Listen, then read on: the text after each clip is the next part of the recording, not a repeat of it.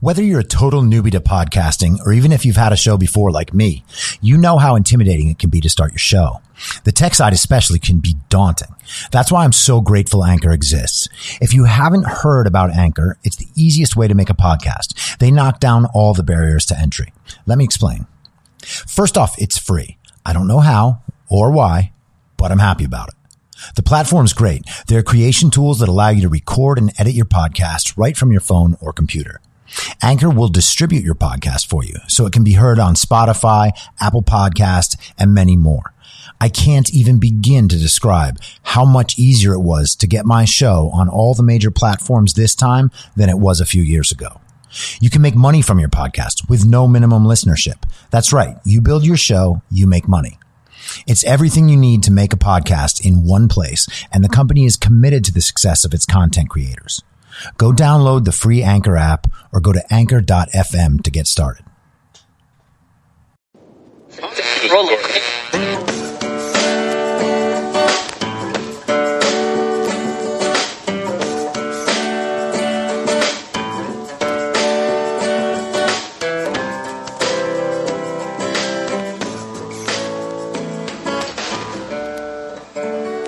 Acting as moderator for tonight's broadcast. I'm your moderator, Chris Paul. Let's be reasonable. Ladies and gentlemen, the wagon train is crossing the horizon. It is high noon on Wednesday, July 29th, 2020, the year of our Lord. Um, so I want to update a few things from yesterday because there have been new developments and things I forgot to say.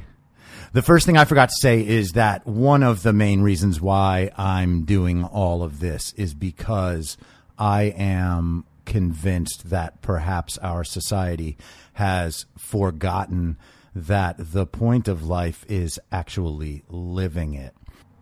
Back when uh, it became clear that the lockdown was no longer intended to preserve hospital capacity and instead was just going to be used to control people for months on end after scaring everyone into believing that they were murderers for living their lives. I realized that if the pandemic was a war, as Donald Trump described it, it would be one that we were going to definitely lose. Uh, and I hope that we don't treat actual wars this way in the future, because if we do, our society has no purpose. The idea that a threat comes to our doorstep and our response should be huddling in the corners of our homes until the threat goes away, even though it doesn't go away, is the weakest thing I've ever heard. The whole point is to continue society. You don't fight a war if you're also prepared to give up your society at the end of it. You fight a war so that you don't have to give up your society. So instead, we chose the path of both errors. We chose to give up our society and not be able to solve the disease problem. And that's proven out pretty much everywhere. Uh, lockdowns haven't worked. Societies have been destroyed. Unemployment has gone through the roof. Suicides, drug addiction, drug overdoses, alcohol addiction, domestic abuse, all of these have exploded. Uh, we have likely crippled the country for a generation now. And we did that to deal with a disease that can kill less than one per 1,000 people based on the latest information. That is a terrible way for society to function, and it is not sustainable going into the future. The solution is quite obviously at this point far more deadly and destructive than the virus ever could have been. And this was obvious from the beginning, which is why it was such a problem and why I have been so adamant in addressing it. Uh, so let's go on to the black and white photo challenge, the extremely challenging act of posting a selfie to support women somehow. We have created a society where we empower women to act narcissistically based on telling them that they need to act narcissistically to what? Feel good about themselves? I'm not imagining that too many women felt empowered after posting selfies. Uh, I mean, at least no, no more than usual. Perhaps that's way more empowering than I'm giving it credit for. Uh, I'm imagining that the most empowering aspect of it was the likes and additional follows that the meme was meant to garner. So, yesterday, uh, everyone switched their focus to saying that their pictures were actually in service of raising awareness about Turkish femicide. And uh, that may well be where the social media trend started. That does not retroactively make your post about social justice in the world.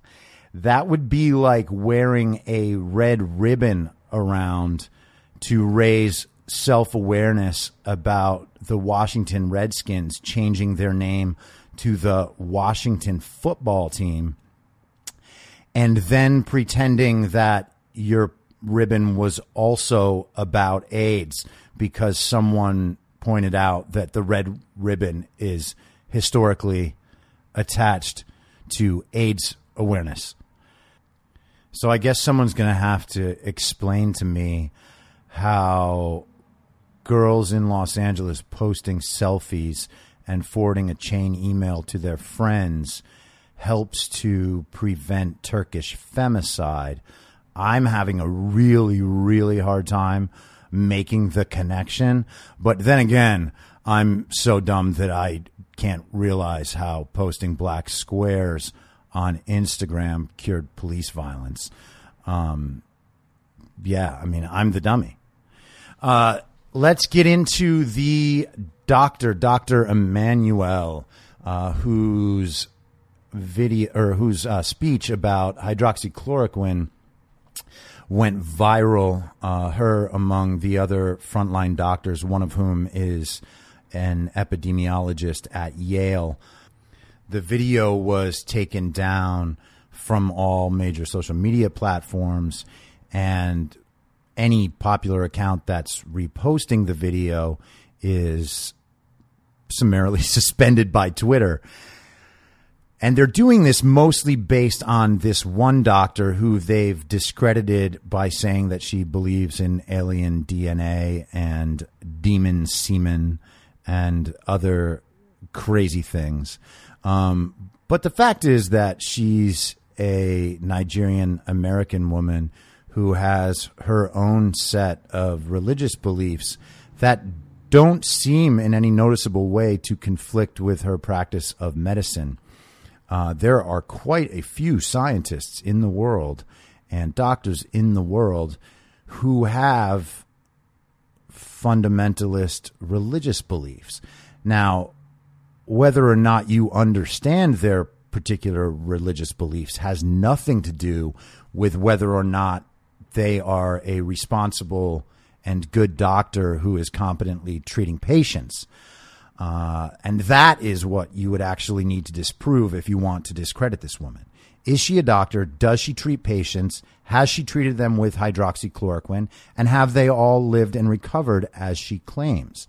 That is the only relevant piece of information here. Okay. What she believes, her crazy religious beliefs, mean nothing about whether or not what she says about hydroxychloroquine is true. Now, it's really funny to see people making fun of her on those grounds um, because many of those people are religious, or at least they purport to respect the religious beliefs of people in their closer communities um, Christians, Jews, Muslims. These people have crazy religious beliefs too. I don't know who's read the Bible or studied religion or talked to people who are religious, but religious people in America believe all sorts of crazy things, like that the world's 6,000 years old, or that the Son of God is going to float down on a magic cloud and return to judge the living and the dead and then end the world. There are rabbis who perform oral suction on circumcision. And if you don't know what that is, don't look it up. You're not going to be happy with the results. The Bible says what things we should and should not wear in terms of fabrics. It says that women should be stoned to death for not screaming loud enough while they're being raped because that would indicate that they probably liked it. Um, do you respect doctors who believe in the fundamentals of those religions? Because if you do, then you don't have an argument against Dr. Immanuel. Switching gears. So, people have asked me what they think the most reliable news source is. And the truth is that there is no single reliable news source at this point. There are a bunch of outlets whose writing you can trust, whose opinions you can trust. Um, but it's even better to focus on particular writers at those outlets. What I believe is best overall, though, is to familiarize yourself with the Twitter platform if you haven't already and then make sure to curate a good list of people you are following people who are into the issues you are into who talk competently about the issues you care about who make it worth your trust in them um, and find people who represent both sides of any given argument. Really smart trustworthy people who represent both sides. And you build out a Twitter follower list um, or a list of people you are following, obviously, uh, that's the best way I know of to get a balanced view of what is really happening in the world. Um, a lot of them will link directly to articles that they are reading that they think are important. If you read those articles, then you can understand the source material a little better. That is the best way I've found to get a reasonable view of what's happening in the world. For instance, you can't turn to the mainstream news at all to get coverage of the riots in Portland because they deny that the riots are even happening. There was an entire hearing yesterday in the Congressional Judiciary Committee led by Jerry Nadler of New York. They had Attorney General Bill Barr testifying, and the Democrats spent their time making speeches about this or that that they thought proved Bill Barr and Donald Trump were the evil villains of everything. And they weren't really questioning Barr. They were basically giving soliloquies to score woke points and sound very emotionally connected to issues so that when the clips of them speaking were replayed on MSNBC, they would look like powerful defenders of the people. Almost every Democratic representative would ask a question, and then before letting Barr finish answering the question, they would shout that they were reclaiming their time and they would refuse to let him answer so that they could continue their speeches it was one of the most disgraceful things that I've ever seen anyone in government do. And it was happening over and over and over again. There are actually supercut videos of it. It's stunning. They have an opportunity to actually ask real questions of the Attorney General of the United States, and instead, they use the time for political grandstanding. It was truly embarrassing. And when you watch something like that, and I did watch it, I think it was like four hours long, you understand which side actually cares about the issues they're pretending to care about. Republicans asked questions and let Barr answer. Democrats gave speeches and then spoke over Barr, saying that they were reclaiming their time. Uh, Pramila Jayapal actually said to Bill Barr that she was losing her temper. This after three hours of testimony. And she was losing her temper based on the speech she was giving, claiming that Barr only cared about Black Lives Matter protesters and shutting them down, claiming that they weren't in fact rioting, even though it's quite obvious that they are and that they've been doing so for two straight months and that you can see it with your own eyes. But that he wouldn't uh, handle the armed white protesters in Michigan who had according to her, made threats, death threats to Michigan's Governor Gretchen Whitmer. But of course, she failed to mention that none of those armed protesters engaged in actual physical violence, and none of them attacked federal officers, and none of them were laying siege to a federal courthouse. So there is no connection to Bill Barr's authority when it comes to protecting federal property in Portland. And the Michigan authorities took care of responding to those protests. So the federal government didn't have to. See, Portland should be defending the federal courthouse in its city on its own without the need for federal help. And had they done so, the federal officers wouldn't have to be there in the first place. And of course, that's the point. And that's Bill Barr's answer to that question that she subsequently cut off to make sure he couldn't actually make clear at the hearing. Again, that was utterly embarrassing. So later in the day, continuing on with the theme of Jerry Nadler and supposed secret police violence. A video came out showing an 18 year old who identifies as a male to female transgender person was snatched up off the street and thrown into a van.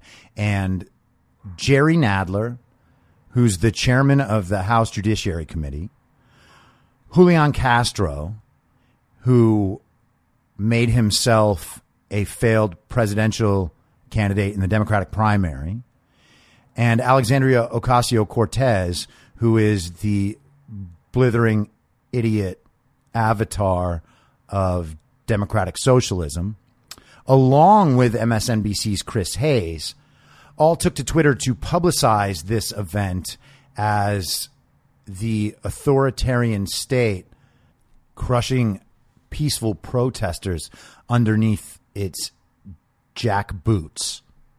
Of course, it wasn't that. It was just the NYPD rounding up a criminal who had uh, been taking out surveillance cameras in areas where they intended to commit crimes.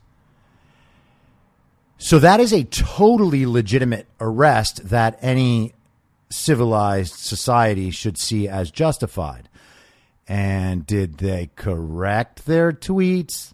Not really. I mean, of course, they just go out into the world. They send out this nonsense. They provoke anger and distrust. And they're wrong the entire time. They're wrong. This happens so often. It is unbelievable that people tasked with public responsibility are so irresponsible in the execution of their jobs. And why are they the, this irresponsible? Because what they care about most is perpetuating their narrative and getting Donald Trump out of office. That is what all of this has always been about. Okay? So on Friday, Donald Trump signed a series of executive orders meant to lower drug prices, prescription drug prices for Americans, which is something that both political parties have pretended to care about for a very long time. But they've done nothing about that, of course, because the pharma lobby is out there with buckets of money making sure that their needs are seen to in legislation like the Affordable Care Act. So Trump signed these executive orders. Um, one of them was to target high insulin prices. Uh, one of them was to allow states and pharmacies and wholesalers to import drugs at lower prices from Canada and other countries. And um, one was to prevent uh, kickbacks to middlemen who were pocketing uh, supposed discounts that were meant to be relayed to consumers. And all of those are good things. You know who thinks they're not good things? Pharma. They are claiming, because it's important when you don't have an actual argument, to create a victim class who you can claim as being oppressed by the decisions you don't like. So pharma says that the drugs from other countries are are dangerous potentially, even though they're created in the same places and shipped from the same places as the drugs we get and pay 5 or 10 or 20 or 100 times as much for. Eliminating that from the market is nothing but a benefit to consumers and people in need of health care and low drug prices. And the pharmaceutical companies are in an uproar over this, saying that they can't believe Trump is doing this while the coronavirus pandemic is still active. Because, of course, they're trying to create a vaccine for everybody. And this is just a distraction from their very important work as if somehow they don't have the funding or the motivation to cre- continue creating the vaccine. Again, they're creating a victim class, and this and in this case, the victim class is everyone. Everyone is a victim of the pharmaceutical companies losing money on prescription drug prices. How does that make any sense? Of course, it doesn't. But who cares, right? I mean, Trump signed it, so it must be bad. It's funny because that is actually the second really relevant executive order that Trump has signed concerning health care recently. He signed another that would force providers and insurance companies to be transparent about their billing, to be transparent about what the actual price of the health services was. That is how market principles are restored in the healthcare market. There are few things that could be more helpful than that. For years, I have been focused on that as a potential fix for the price of healthcare in this country. Okay. Because when consumers are paying like $9 for a band aid, something is radically distorted. And that something is the middleman of the health insurance company being there in the first place. Because in a perfect world, people could just pay for their own health care as they need it. And then perhaps have an insurance plan to pay for catastrophic care in case something catastrophic happens to them. That is a reasonable solution. The system we have in place now is unreasonable and unsustainable, and it leads to people believing that the only cure is something as dumb as Medicare for all. Okay? We don't need sweeping, dumb cure alls when we can address actual problems, which is what these executive orders are attempting to do. And of course, because it's Trump, no one cares. If this was Obama doing this stuff right now, people would look at him as a liberal hero. But of course, Obama didn't do these things, even though he had ample opportunity. This stuff could have been included in the Affordable Care Act. It wasn't. Why wasn't it? Well, because Obama has all sorts of commitments that Trump simply doesn't have. Okay? There are benefits to the Trump presidency, and this is one of them. The fact that he doesn't give a shit about the pharma lobby is nothing but good for American consumers.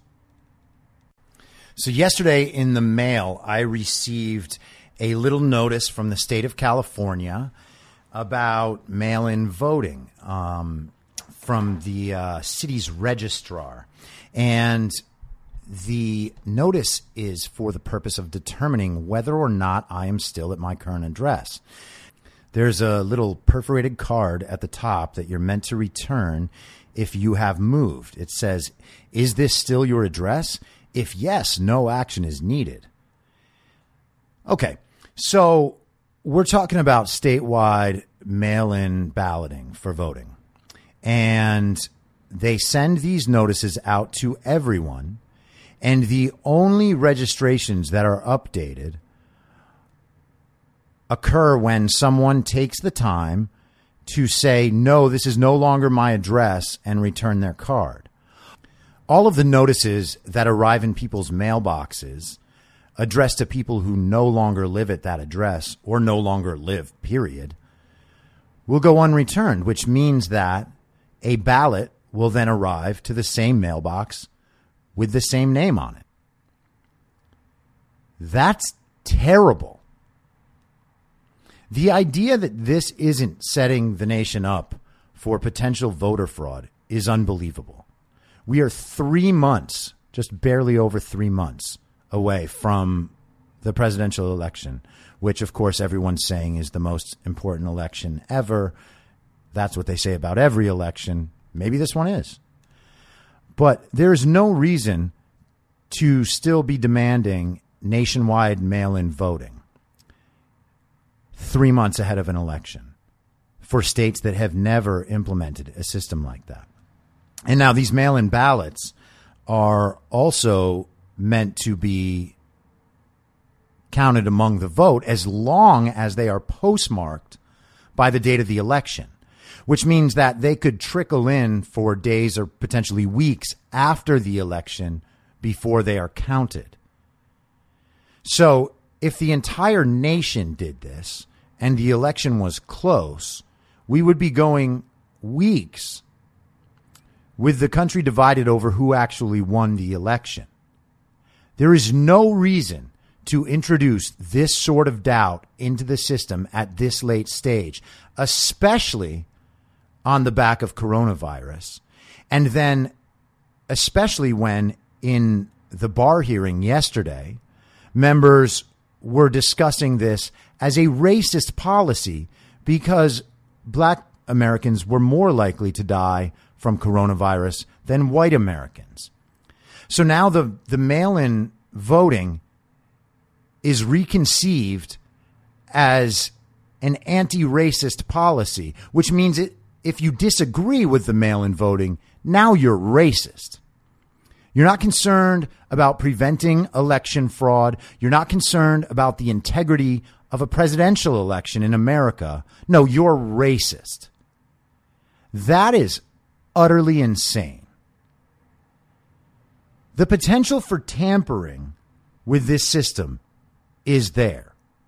To deny that it's there is absurd if people need to be protected, if their health needs to be protected, the only system that needs to be implemented is one that's already implemented in many states, maybe even most states, maybe even all states. I should have looked it up, but I didn't. So you can if you don't believe me. All they have to do is submit a request for a mail in ballot. That's it. You can do this in all sorts of places. All it requires is you being proactive, saying, I don't want to appear at a polling place because I'm worried about my health.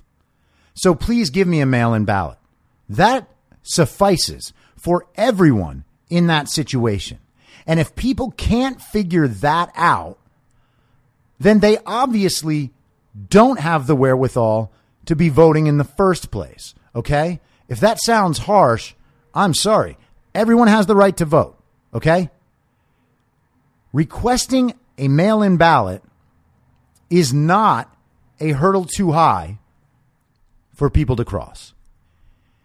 And if in the public conversation we pretend that it is, we are basically just saying that there is this mass of citizens in our country who are too incompetent to request a mail in ballot. I don't think that's true. Now, they're saying that all the signatures on these ballots will be verified. Um, California has 40 million people. I'm guessing somewhere around half of those or more, well, probably more, are eligible to vote. Do you imagine that California is verifying that many signatures? I'm going to take a pass on that. Is it possible? Sure, it's possible. Is it likely? I don't know. Use common sense. But regardless of where you come down on this issue, there's no point in pretending that it's about coronavirus safety or racism. It's about election integrity. And people are totally within their rights and their civic responsibility to raise those concerns. All right? I'm so sick of everything being dismissed as conspiracy theories, right? Dr. Emanuel has crazy religious views. So she's a conspiracy theorist. So an entire video full of different doctors talking about how the general coronavirus narrative is wrong. Now they're all invalidated.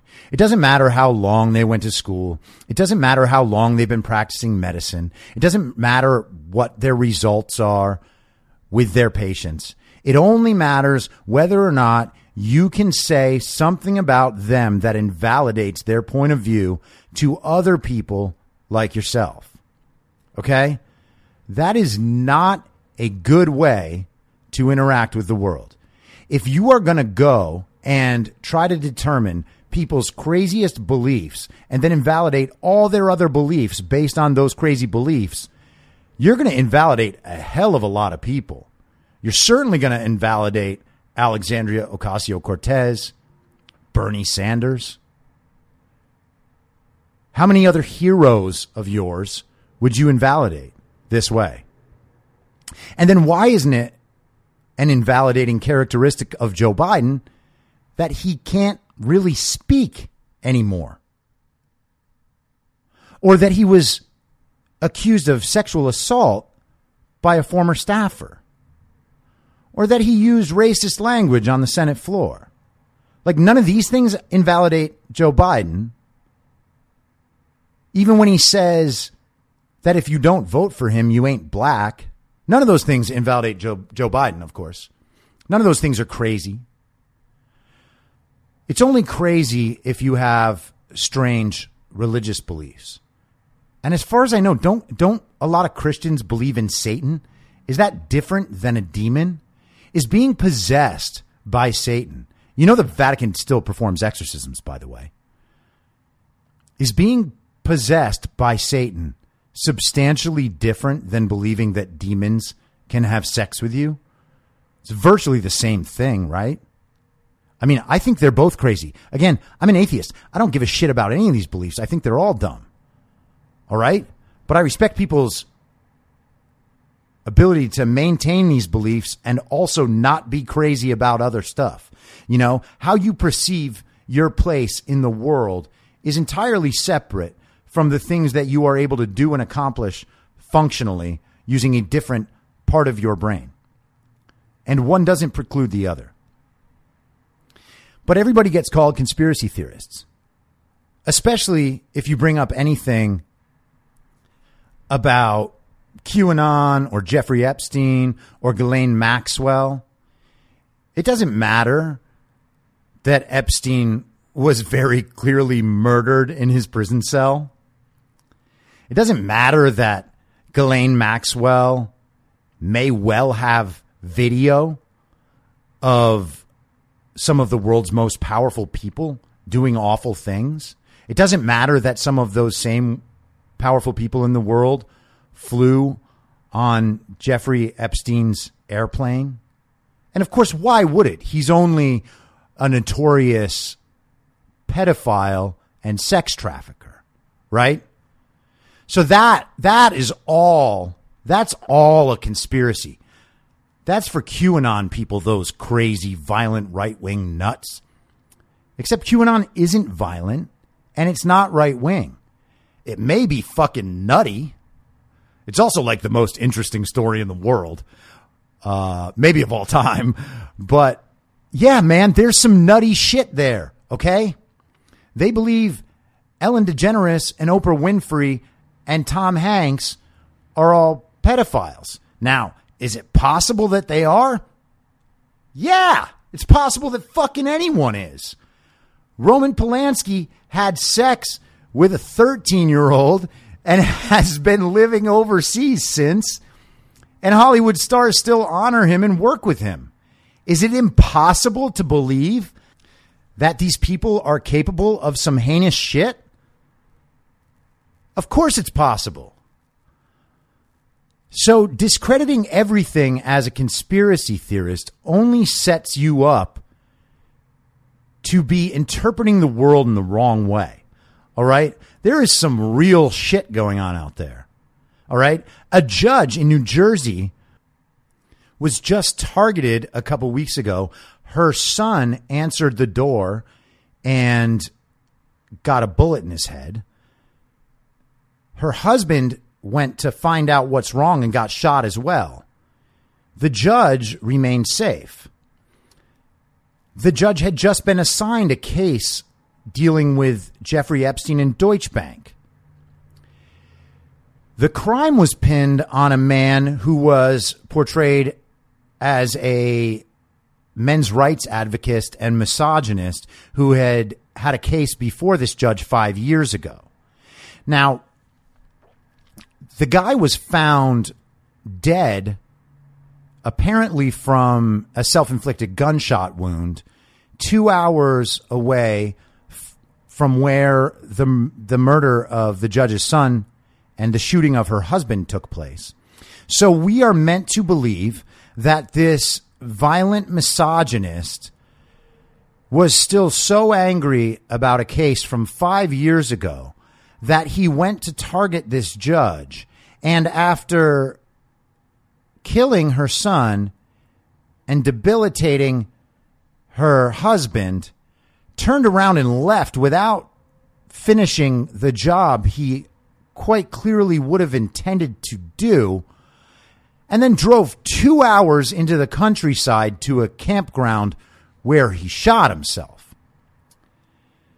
That story is accepted as real and true and likely because, of course, we've already accepted the theoretic idea that this is what misogynists do. But the idea that it had anything to do with Jeffrey Epstein is out of bounds, even though the case was assigned to her three days earlier and then this happened. So some crazy shit happens in the world. And if you're going to uh, invalidate everyone's opinion because you think that they are open to a crazy thing being true, I think at this point, you're the dumb one. All right? If you're not open to these ideas, knowing all the crazy shit that's happening in the world, seeing it happen in front of you every day, every day there's new shit that cannot be explained by the central narrative. And then that stuff is rejected out of hand based on who's saying it or however, or by whatever means we can invalidate what they're saying. Usually an ad hominem attack on who they are, not on the substance of what they're saying. And I feel like we have to be past that at this point. You know, and there's a lot of misunderstanding about who these conspiracy, who these conspiracist communities online actually are. Some of these people are very, very intelligent people who are utterly obsessed with this stuff and spend all day trying to get to the bottom of these various rabbit holes. Now, nine out of 10 might lead you to completely useless, made up nonsense. But the other one out of 10 might well be legitimate. And the problem is because so many irresponsible people in that community are putting out so many irresponsible theories, it becomes really easy to dismiss all the theories. But every theory needs to be looked at and judged in and of itself, whether or not it is valid or not, whether or not the facts substantiate its validity or, or not. All right. So again, I am not trying to promote any of these conspiracy theories. I'm not trying to say, whoa, man, you got to understand this shit is real. Not doing any of that. All right.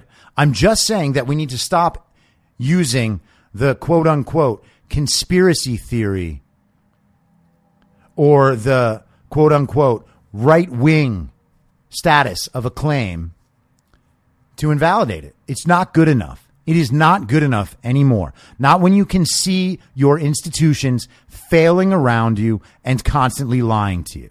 Okay. And so I'm going to leave it there. Uh, I will see you or speak to you tomorrow. Same reasonable time, same reasonable podcast channel. And everyone should listen to the band Hopesfall. That's all I have to say.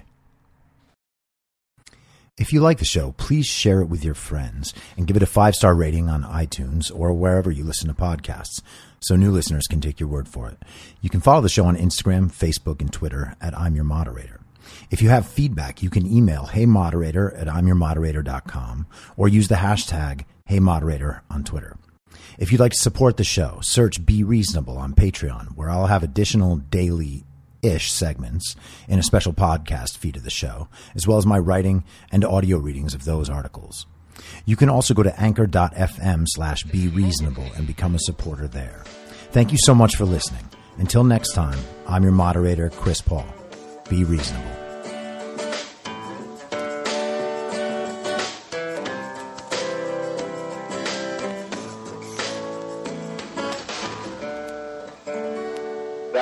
Moderator for tonight's broadcast. In my mind, that's the end game. Thanks for listening. If you'd like to follow what I'm reading and thinking throughout the day, you can do that by downloading the Telegram Messenger app and going to t.me slash I'm your moderator. On social media, you can follow me on Truth Social, Gettr, and Gab at I'm your moderator. I also have channels on Rumble and BitChute. If you'd like to follow the writing, you can find me at imyourmoderator.substack.com. The merch site is cancelcouture.com or go direct shop.spreadshirt.com slash cancel dash couture. If you'd like to support the podcast financially, the best place to do that is Ko-Fi. Go to ko-fi.com slash I'm your moderator. And all of these details will appear in the show notes with each episode. I'll see you soon down on the range.